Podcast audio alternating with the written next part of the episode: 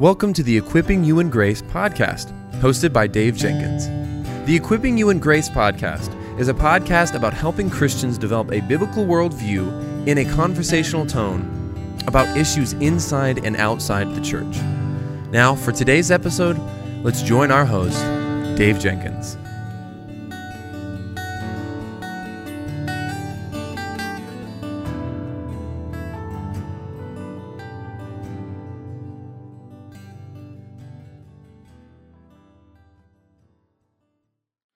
All right, guys. Well, welcome back to the Equipping You in Grace podcast. My name is Dave, and I'm the host for this show.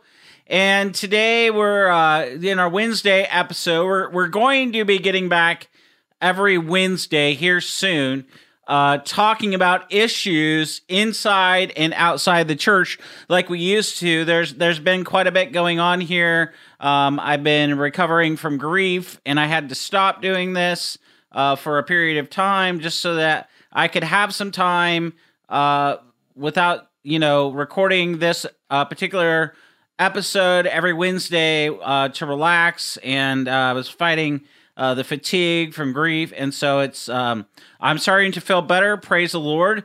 And so today I want to talk with you about something that um, on these shows on Wednesdays, we're going to talk about issues that people are talking about. And one of the one of the issues that people are talking about today and uh, no doubt that uh, by the time that this goes up uh, on you know this coming wednesday i'm, I'm recording here on uh, friday the the 6th but uh, this is going to go up on um, the 11th i believe it is. Uh, we'll still be talking about the issue of abortion roe versus wade is in the news yet again. And so on this show, I want to talk with you about abortion and the Christian worldview. Now, if unless you've been living under a rock uh, for the last 60 years, I'm 41. So for the majority of my life, I have been hearing about this issue of abortion. It's it's pushed in the schools where uh, secular school where I went uh, in high school, in, in, even in even in the early 2000s, uh, late 90s, early 2000s. Uh, it was pushed at a secular community college. I grew up in Seattle, which is strongly, strongly uh, pro-choice, and so I'm I'm very familiar with the arguments. I even studied moral philosophy at a secular uh, school, and we were well versed in the arguments uh, for that position, for the pro choice view. But um, we need to talk about this uh, even more, and we need to understand how we should talk about it. Um, you know, life is important, it's special. The Lord God breathed life into Adam and into the lives of every human being.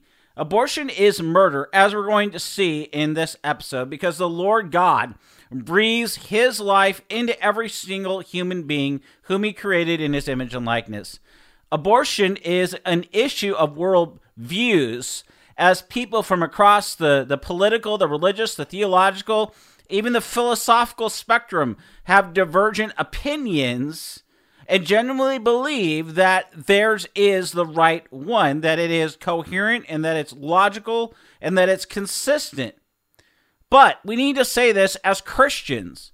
More important than the opinion of anybody, including myself, is the truth from the mouth of the Creator who gave life, who, who created it, who sustains life. And so in this episode, of equipping you in grace. I, I want to uh, trace ways that we as God's people should speak about life and that we should minister to those facing an abortion for the purpose of helping the church be about life and to minister to those facing an abortion for the purpose of helping the church be about life from the beginning to the grave and everywhere in between. So, what we're going to do in this episode is is you know, we're going to talk about very briefly about what an abortion is. We're not going to get graphic. Second, we're going to look at the biblical evidence uh, that the Bible teaches about life. And third, we're going to talk about why abortion is wrong. And then we're also going to talk fourth about statistics on abortion. And finally, we're going to talk about why we as Christians must stand up and why we must speak out about ethical issues. So, first, what is an abortion? Abortion is the termination of a pregnancy by the removal of a fetus or an embryo from the uterus, resulting in or causing its death. Abortion, including procedures of various kinds, such as RU 486 and the morning after pill. Other items that cause abortion are the, the IUDs. Uh, the result is an abortion, it's the killing of a conceived person. The most important thing as we talk about a biblical worldview is what does the scripture say? What does the scripture say? What what does scripture say about life? This is where we're going to spend the most amount of time because it matters that we have a good understanding of what the Bible teaches about life. The Jews believed that an abortion of a preborn child and exposure of a born child are both murderous sins. God created life and breathed life into Adam. Genesis 2:17 says, and then the Lord God formed the man of dust from the ground and breathed into his nostrils the breath of life, and the man became a living creature. God created man and woman for the purpose of procreation. Genesis 2:24 says, "Therefore a man shall leave his father and his mother and hold fast to his wife, and they shall become one flesh." The Bible makes it clear that the killing of a person created in the image of God is murder. Now, Exodus 20:13 says, "You shall not murder." Well, the word for murder is the transliterated Hebrew word ratsach. And according to Strong's dictionary, ratsach, it means to murder, to slay, to kill, to be premeditated, accidental, as an avenger, slayer, intentional, to assassinate. And now there are those out there who postulate even supposed Christian apologetics people who argue that the Bible does not explicitly state that abortion is murder. I am not kidding about that, friends. I am not kidding at all that there are Christians who believe the Bible who don't think that, that we can draw a straight line from the scripture and they suggest that that we can't know that abortion then by logical deduction that it is murder. Well, the word murder it means to slay, to kill, premeditated, to to slay intentionally, to assassinate. Let me ask you a question. What is an abortion? Well, we just talked about it.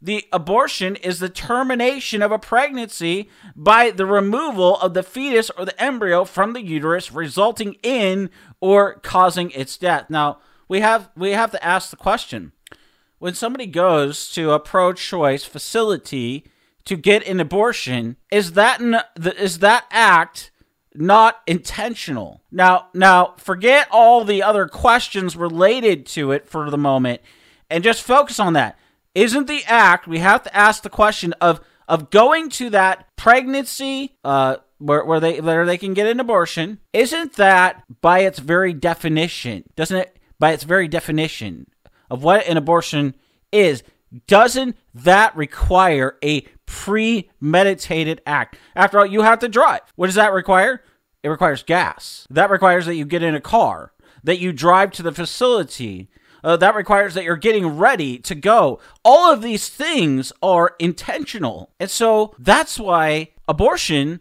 according to the Bible, is it's murder. It's murder. It's a it's it's a, an intentional act premeditated um, to kill a baby. It requires thought, it requires planning. In some cases, it can require money, although, you know, we, our tax dollars do subsidize that our federal tax dollars subsidize abortion through Planned Parenthood. So let me ask you should we, as Christians, as Bible believing Christians, shouldn't we draw a very straight line from our belief in God's Word as the inspired, inerrant, sufficient, clear, and binding Word? Shouldn't we draw a straight line from this text and then say abortion under any circumstance is wrong. That is where I'm going. And that's where this verse goes because it means something. Words mean something. And the biblical authors have a meaning. But it's not only the Bible that, that, that as we'll see overwhelmingly, that teaches that life begins in the womb, but the Didache, an ancient manual for church instruction, said uh, this was the early church church's manual for catechism, for teaching it says that you shall not commit murder, you shall not procure abortion, nor commit infanticide. Now, there's a difference between a child in a mother's womb and one outside of it, and yet the early church saw both as equally living people and taking the life as murderous. Charles H. Uh, Scobie said Scripture uses the, the Greek word brephos for Elizabeth's unborn child in Luke 1, unborn Jesus in Mary's womb in Luke 212 and also for the children brought uh, to jesus. Psalm 139 13 through 14 says for you formed me formed my inward parts. You knitted me together in my mother's womb. I praise you for i am fearfully and wonderfully made. In psalm 139 the closing request search me o god and know my heart. It echoes the beginning of the statement you have searched me and you have known me and so, David, the psalmist of Psalm 139, he uses the word know to communicate the Lord's intimate knowledge of his people. And then he moves in Psalm 139, 7 through 12, to focus on how there is nowhere in the universe to run away from the knowledge of the Lord. In Psalm 139, 13 through 16, David illustrates this by describing life in a very dark place, the mother's womb. Psalm 139, 17 through 18, then exclaims how delightful the knowledge of God is. And then in Psalm 139, 19 through 22, he affirms his loyalty to the Lord. And in Psalm 119, 23 through 24, invites him to examine his inner life by purging him from all that hinders his walking in the everlasting way. And so, because all humanity is fearfully and wonderfully made, the Creator knows the very hairs on our heads, and as such has detailed and even precise knowledge of our lives down to the very nanosecond of when we will be born, of when we will live, and when we will die. And so to know that we're fearfully and wonderfully made by the Lord, we need to understand that even the smallest details of our lives happen according to the plan of the Lord. Nothing is beyond his gaze. We live in his sight at all times and in his presence, or uh, to use that famous uh, phrase, we live coram deo, which is before the face of God at all times. Psalm 139, 14 contributes to our understanding of this subject by highlighting the all knowing, the all present, the complete knowledge of the Lord. And such knowledge reveals that the Lord is not a casual observer who takes in knowledge the way that we do. Psalm 139, 14 says, I will praise you. And the reason is the Lord ordains everything from eternity past to eternity future and everywhere in between. And another reason is the Lord who is holy, he's good and he's just. He also sustains and he governs and he brings all things to pass from the creation of the cosmos to the functioning of our of the cells in our bodies. So now that we have some understanding of who we're speaking about in the Lord, we can now uh, talk even further about how all humanity belongs to the Creator God. You see, because all humanity is fearfully and wonderfully made by the Lord, He owns all humanity as well as the rest of the world. He created, He governs, and He sustains. Psalm 139, 13 through 16, it expands upon David's earlier reference to the divine presence of the Lord, showing how His presence is so intimate that even in the mother's womb, He carefully knits people together. And by using this imagery, the, the psalmist pictures the Lord attending to the details of his life, as a knitter must pay close attention to knit a blanket to not produce a tangled mess. Well, the following truths also flow from this beautiful imagery used by David in Psalm 139, and, and that is these points. There's three of them. Because all humanity is fearfully and wonderfully made, all life is sacred. The second one is because all humanity is fearfully and wonderfully made, humanity is the pinnacle of creation, created to resemble God, to fill the earth through procreation with fellow image bearers of God. The third point, because all humanity is fearfully and wonderfully made in the image of God, all humanity should be treated with dignity and respect. But it's not only that we're created in the image and likeness of, of God, but we are also fearfully, wonderfully made, but we need redemption from sin. And from Genesis 2 16 through 17, we discover that Adam was commanded not to eat from the tree of the knowledge of good and evil. And since Adam ate from the tree of the knowledge of good and evil, all humanity are now sinners by nature and by choice. We are in need of rescue. We are in need of redemption. We are in need of reconciliation. And this is what Jesus came to do. In John 19 30, he said, It is finished. It is finished. It is signed, it is sealed, and it is delivered because of the blood and the resurrection of our Lord and Savior, Jesus Christ. And you see this again and again and again this connection between the crucifixion and the resurrection, but especially in that wonderful passage in 1 Corinthians 15, 1 through 8, which, which tells us very clearly that it was the, the, the foundation for the gospel is Jesus' death, burial, and resurrection. And the reason this is so important is that that God in his word reveals that a child in the womb and a child singing and dancing around in worship as we've seen from the scripture are equally human beings who bear the image and the likeness of God.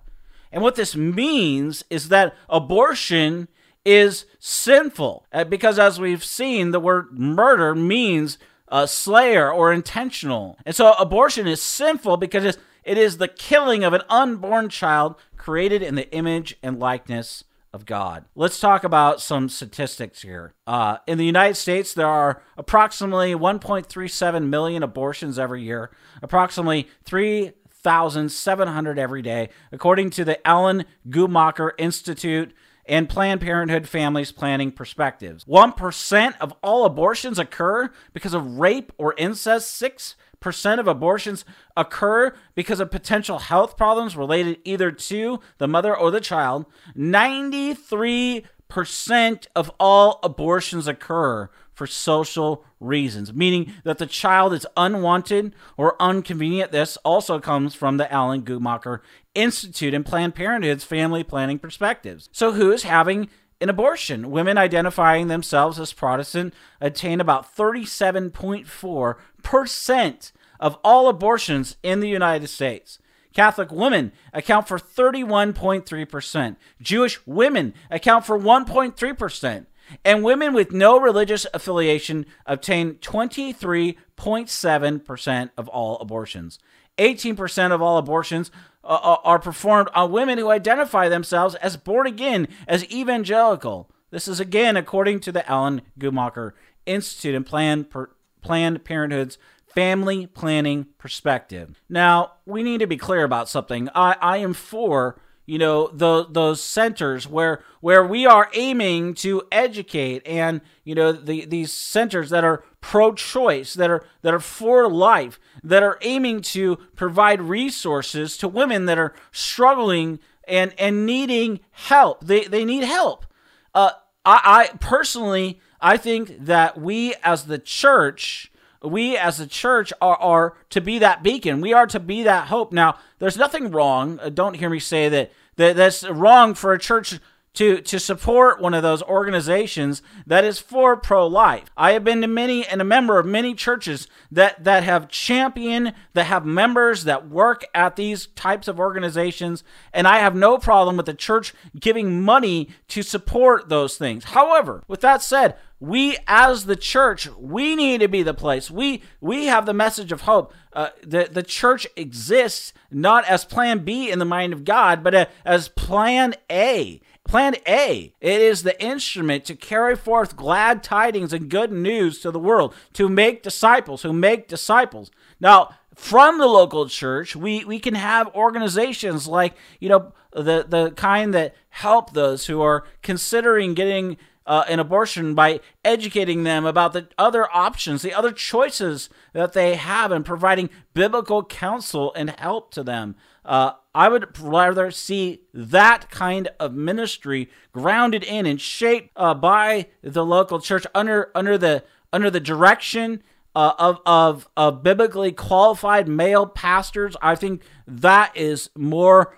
where we should be as a church. And I think that the church absolutely needs to do a better job because we need to preach about this. We need to talk about this. And we need to speak about this. We have the better answers. Uh, we need to speak out and about this. And, and this is why I'm doing this episode. We must stand up on ethical issues and proclaim God's word because we we believe the biblical category of justice. God is a just God, and therefore, uh, because of the justice of God uh, that was satisfied at the cross, uh, and and because Christ rose, we have new hearts. We have we are Paul says in Second Corinthians 5 we are new creations in Christ. And so it's because of this that we thoroughly and soundly reject and I want to be clear here uh, uh, as I talk about this, we soundly, because of what I just said, we soundly reject the social gospel. I, I am not a fan of the social gospel at all. I do not think the social gospel, to be clear, is another gospel, and that is a false gospel.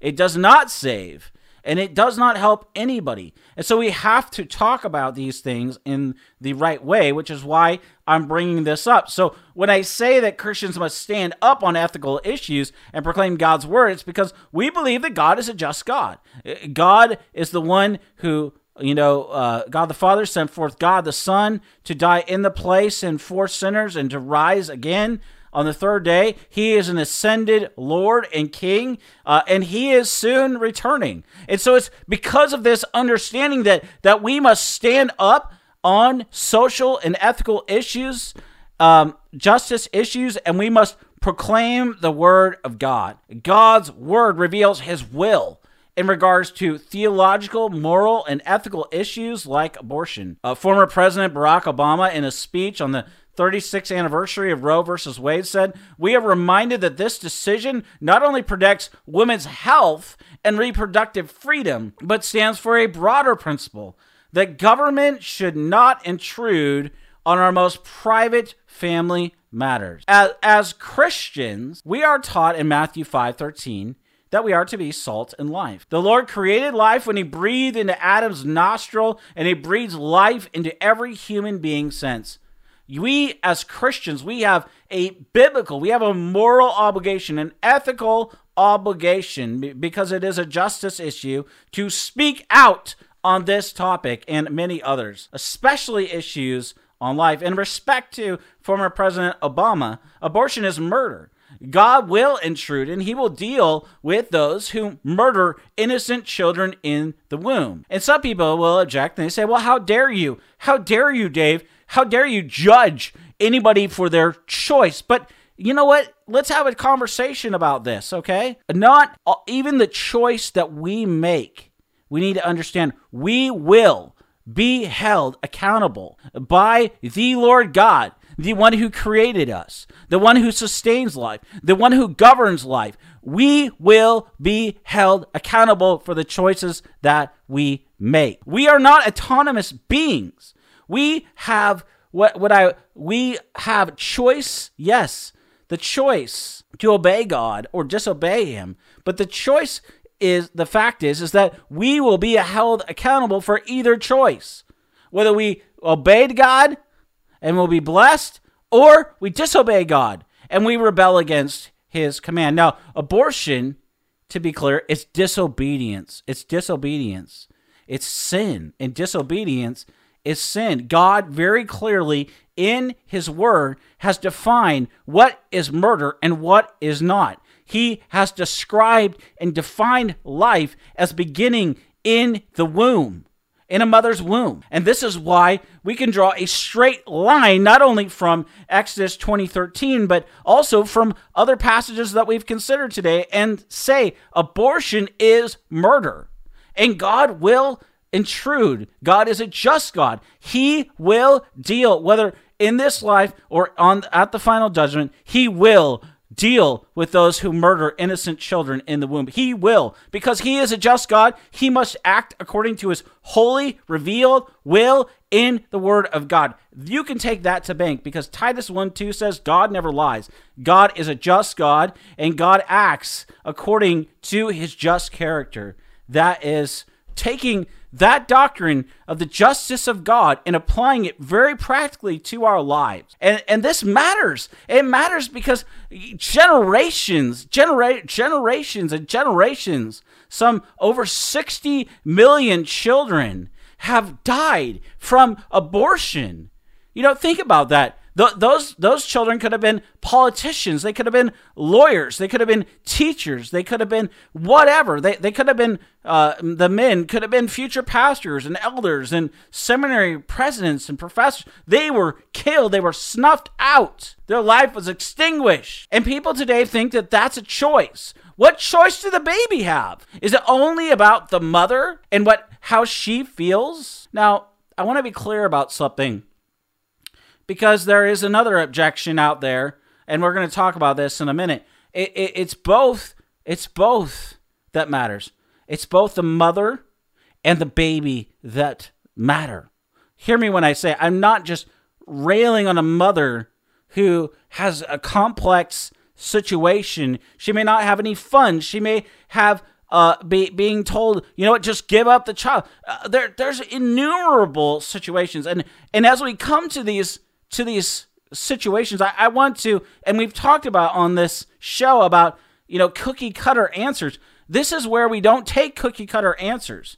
This is where we don't settle for cookie cutter discipleship. And by that I mean we don't we don't settle for we don't take complex situations and then say, "Oh, well this is this applies to every situation." Well, guess what? Yes, in this case, abortion is murder.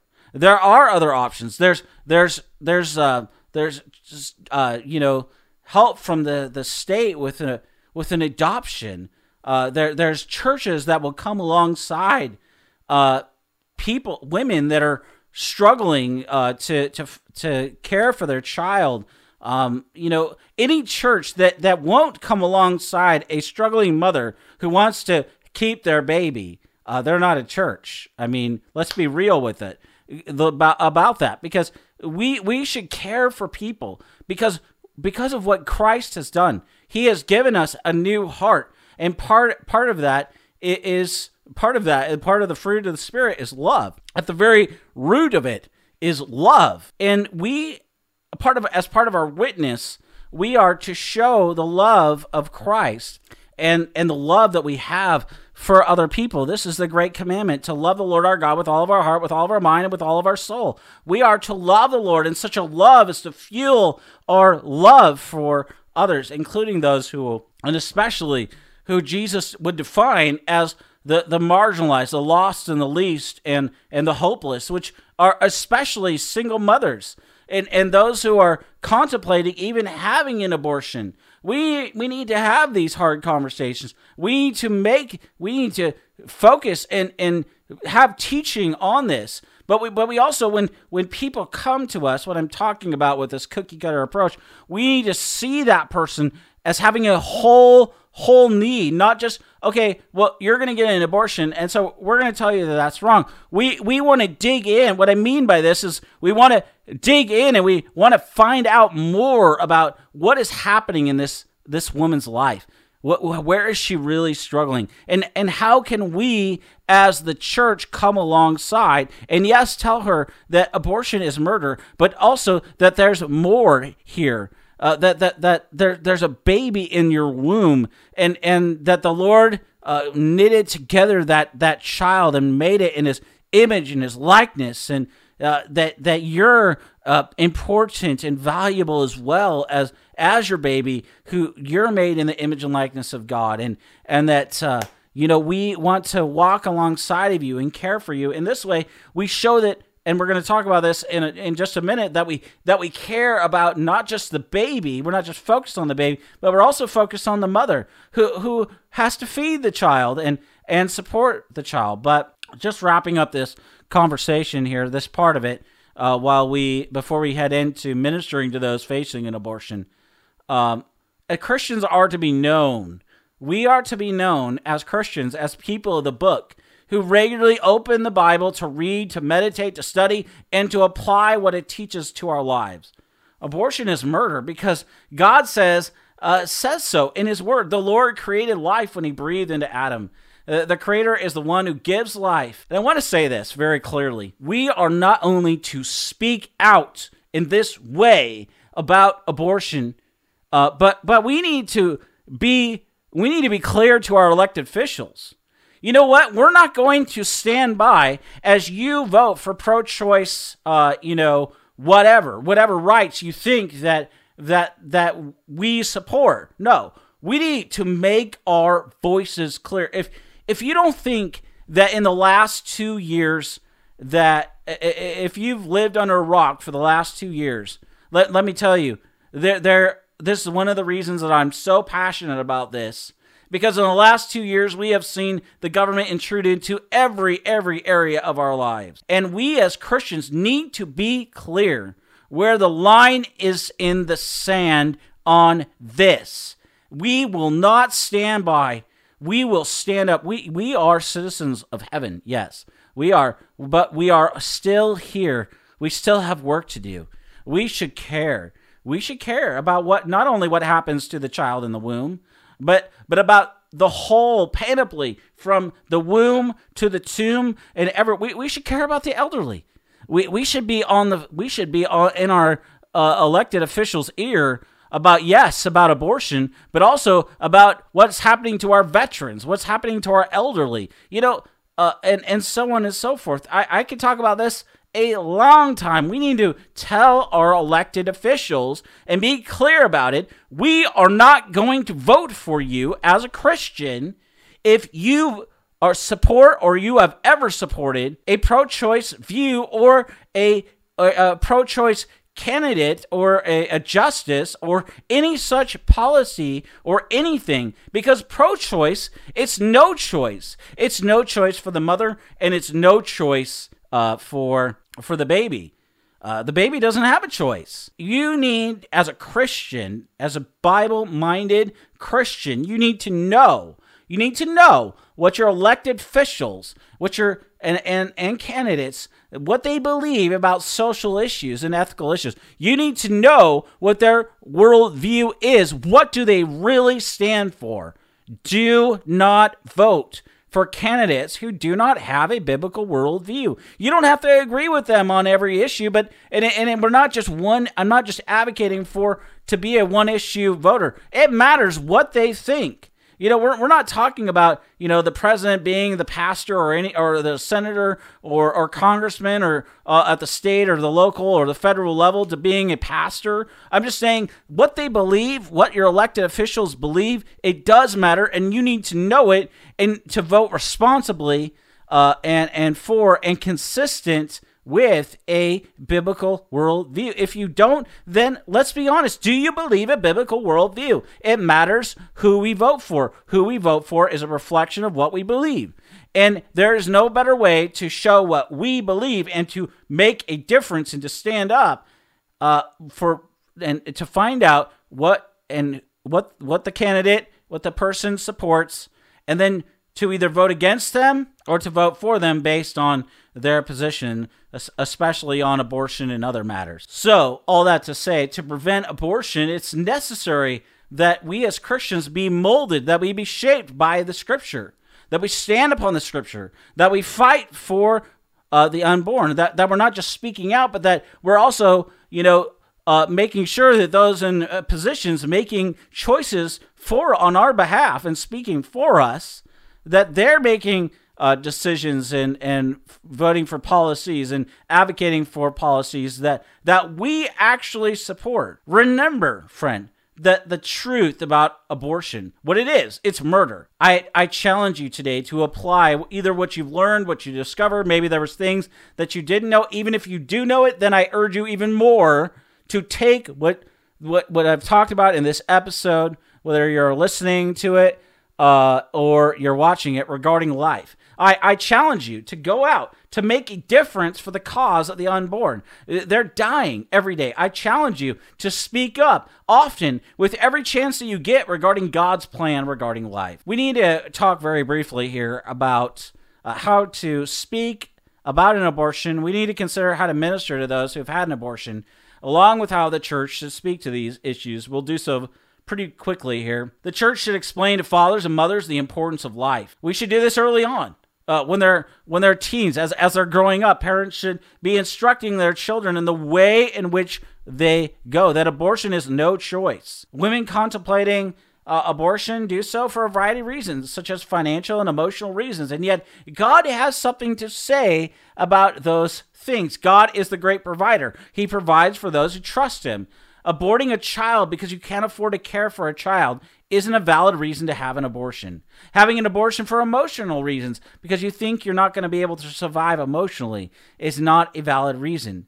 If you were emotionally strong enough to have intercourse, then guess what? You are strong enough and responsible for the bearing of and raising of your child instead of murdering that child for emotional reasons. It's this last issue, let me be clear. It's the one where we, we take a biblical counseling approach. We, we dig in, we ask lots of questions. We as the church are to show compassion and care and concern. We, we are to love the Lord and such a love, remember, fuels a love for neighbor. And we need to be honest here.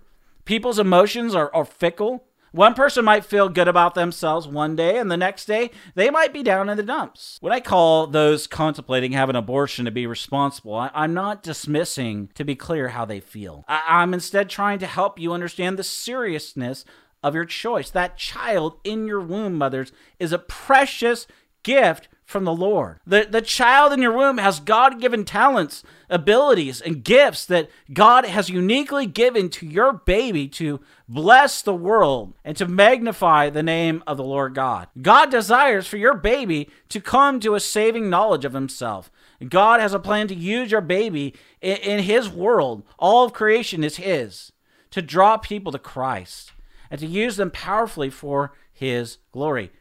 Today, babies are killed every day. Some 60 million children in the United States alone, according to some statistics, have been killed. To be clear, to point this out so that you understand how serious this is, that is more than everyone who was killed in World War II combined. In the case of abortion, the death counter hasn't stopped because of war. It said the war on babies continues by killing them in favor of a woman's right to choose. When women's when women choose to have an abortion, they believe they're making a choice that's best for them. What they fail to understand that what is best for their families, which extends to the baby inside, is to bring the child to full term. In addition to this, they fail to keep in mind the benefits of their child on society.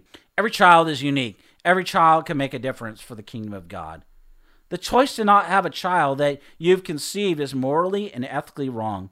The child in the womb is a child created in the image of God. It is a living, breathing human being worthy of the parents' and society's respect. Today, let's be clear about something. The American liberal media and those holding to liberal political philosophy, they want Americans to support their worldview. And, and at the heart of political liberal thought is the idea that everyone has a choice to do whatever they want, to find their own pleasure, to find their own meaning, to find their own worth, however they want and whenever they want.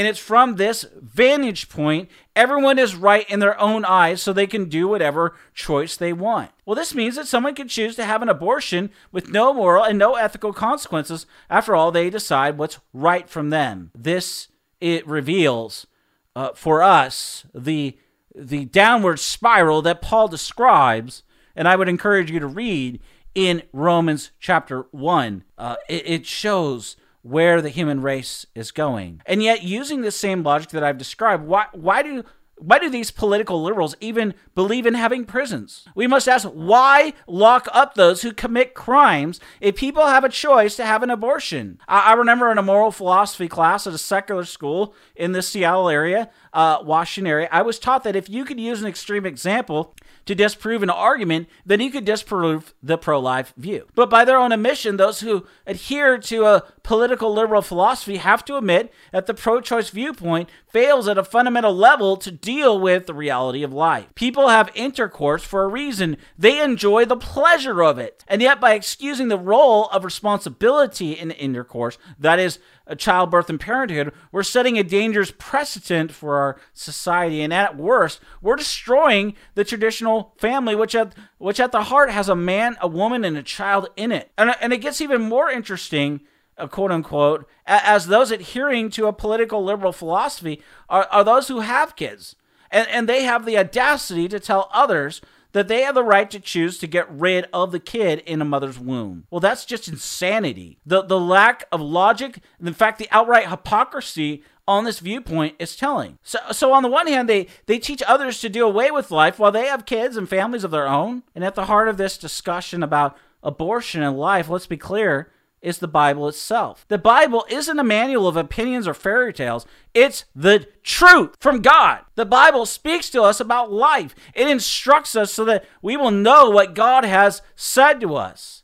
Our response to what God has said must be obedience to the Word of God. And at the heart of our discussion on abortion, about how to respond and minister to people who have had an abortion or are considering doing so, it's to understand that these are people just like us. They are made in the image and likeness of God, and they have uh, worth, uh, they have dignity, they are deserving of dignity and value and respect. And let me also be clear about something. Whether you are politically liberal or politically conservative or somewhere in between, you need the gospel. You need to see that, that life is not an option. It is special. It's created in the image of God. It's worthy of dignity, value, and respect. But I also want to say something Maybe you're listening or watching this and you've had an abortion and you're like, "My goodness, what did I do? Am I am I beyond the saving grace of God because I had an abortion?" Let me let me talk to you for a minute. And let me say, you are not beyond the gospel. Yes, you have sinned. Yes, you have killed an innocent child, created in the image and likeness of God. Yes, you've done what is what is sinful in the sight of God. And you need to understand that you deserve to be punished. But God has instead intervened on your behalf. On your behalf, Jesus was born in a manger as the God man. He lived a sinless life for you and me. He was beaten, he was abused, he was scourged, he was treated as a criminal, he was convicted of crimes that he never committed. He died the death of a criminal in the most gruesome style the world has ever known for, uh, for your sins against God.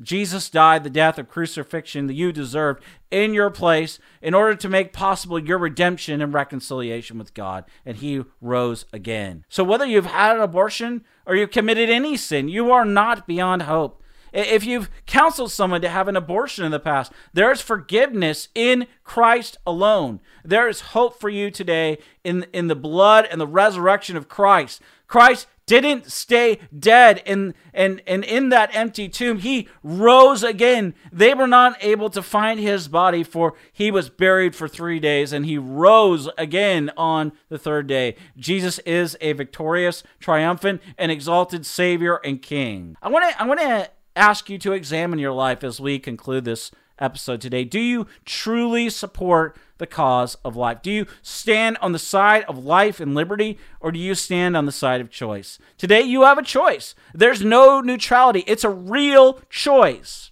In fact, this choice that you make today affects more than whether you'll have an abortion or not. I believe that if you are a Christian, if, if God has taken your heart of stone He's replaced it with a new heart, with new desires and new affections, that God will change you. He will change your choices about life.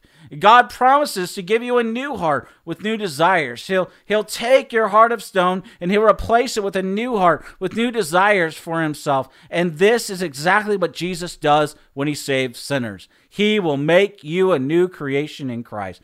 Acts 16:31 says, "Believe on the name of the Lord Jesus Christ and you will be saved." Believe on the name of the Lord Jesus Christ and you will be saved.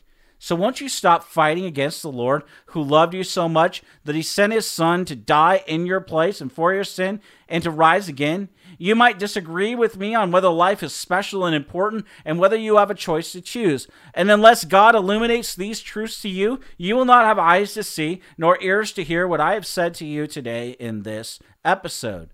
But I'm praying for you. I'm praying for those who listen to or watch this episode that, that God will give you ears to hear, eyes to see, so, so you might come to know the precious gift of God in Christ Jesus. And it's there that we begin because He is the giver of life. He loves you so much that he that he died in your place and for your sin and he rose again on the third day. Let us stand fast, let us stand firm. Let us preach the truth from God's word. And let's let's proclaim the, the goodness and the grace and the mercy of God all for his glory and for the good of our society. So that so that God might even even from the ashes, he might raise up a generation who, who will boldly proclaim that that life is special, that life is important, that every single person from every tribe, tongue, nation, and people are made in the image and the likeness of God and worthy of dignity and value and respect, and that all men, all men and women uh, and children need to repent and to believe and to trust in the only Savior who really can save and the only Lord who does. And so that's that's that's so important today because we are living in a time where where people in order for this issue to change, in order for the hostility uh, to change, people's people who are at war with with God, they must be reconciled uh, to God. That's where the battle lines are. We are in a war, and our and our weapons of our warfare are powerful. It's po- the power of God. Paul says in Romans 1.16.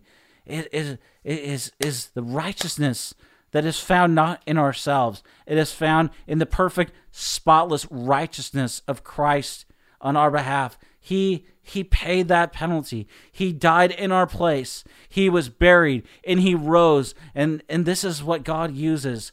He uses the foolishness of the world to confound the scoffer and to bring wisdom, to magnify the name of Christ among the nations. Our job as Christians is to proclaim the glad tidings as Jesus did as he opened that scroll in Luke 4 and preached that sermon from Isaiah 61. Our job is to proclaim the glad tidings, the good news that is only found in Christ alone. And so let us stand because we believe and that we serve a just God. Let us stand and let us preach and let us continue to preach with whatever energy, however long the Lord would give us, and with all of our gusto, with all of our heart, with all of our mind, with all of our soul. Let us proclaim that all of life, all of life, from beginning in the womb to, to the tomb and everywhere in between, that is all vital, that is all special, that is all created by God and that every single person deserves to live.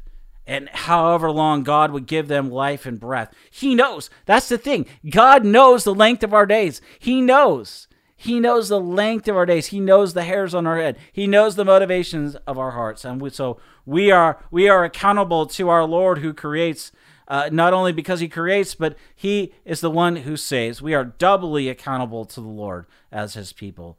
We are doubly accountable and we are doubly owned by the Lord our God and the Savior and Lord who alone can save.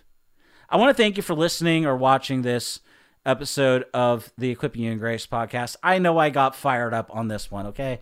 But honestly, I uh, this one does fire me up and I, and I and I want us to be passionate about this topic. I want us to speak out not only about abortion, but but about moral and ethical issues in the right way because they are justice issues. We should care about these things.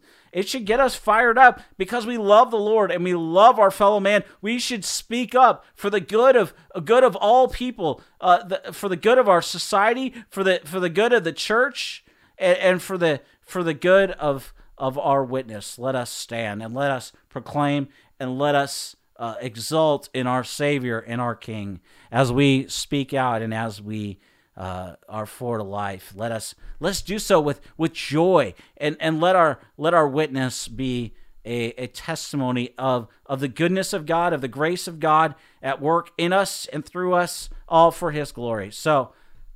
I want to thank you for listening or watching this episode of the Equipping You in Grace podcast. My name is Dave, and may God bless you and keep you until uh, next Monday, or if we do an episode on Wednesday. I'll see you later. Bye.